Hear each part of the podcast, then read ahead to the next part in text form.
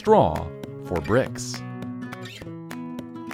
Moses and Aaron went to Pharaoh and said, This is what the Lord God of Israel says.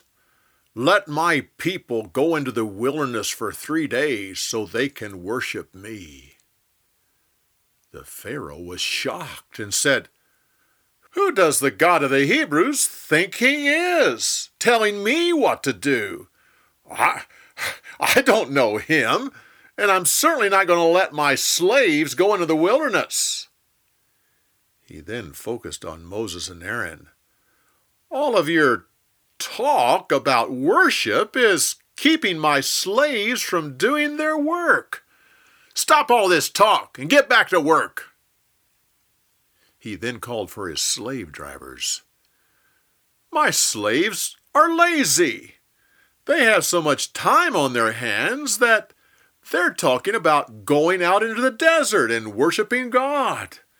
Well, I'll fix that. From now on, stop giving them straw for the bricks.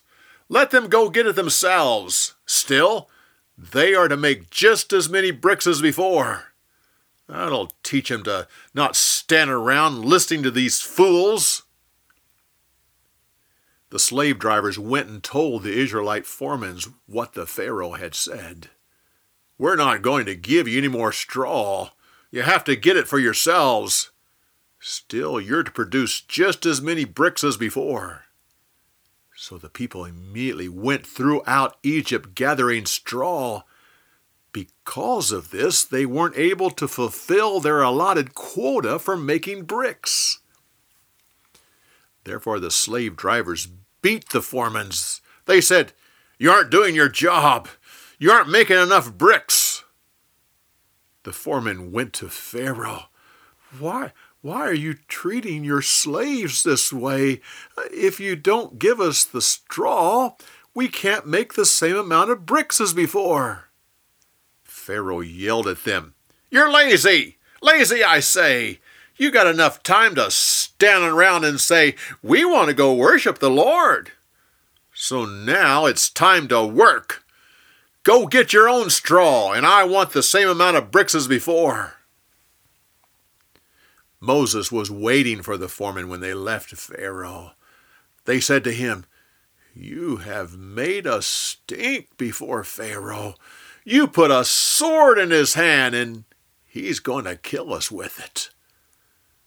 Moses went to the Lord and said, Why did you send me here? You haven't delivered the people. You've only caused them more trouble. The Lord said, Oh, Moses, you're about to see what I'm going to do with Pharaoh.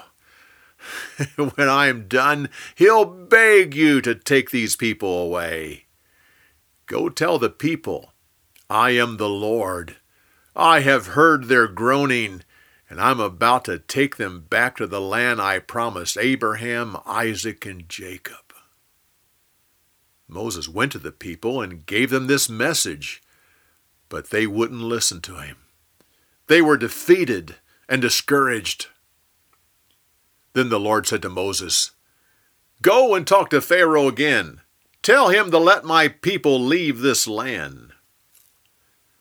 Moses said, Lord, I, I, I'm just not good at this.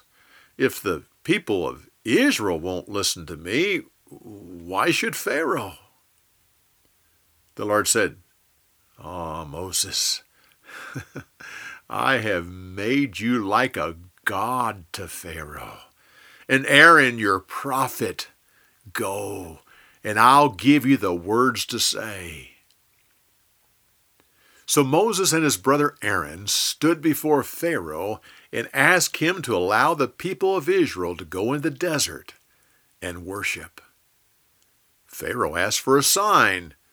So Aaron threw his staff on the ground and it became a snake.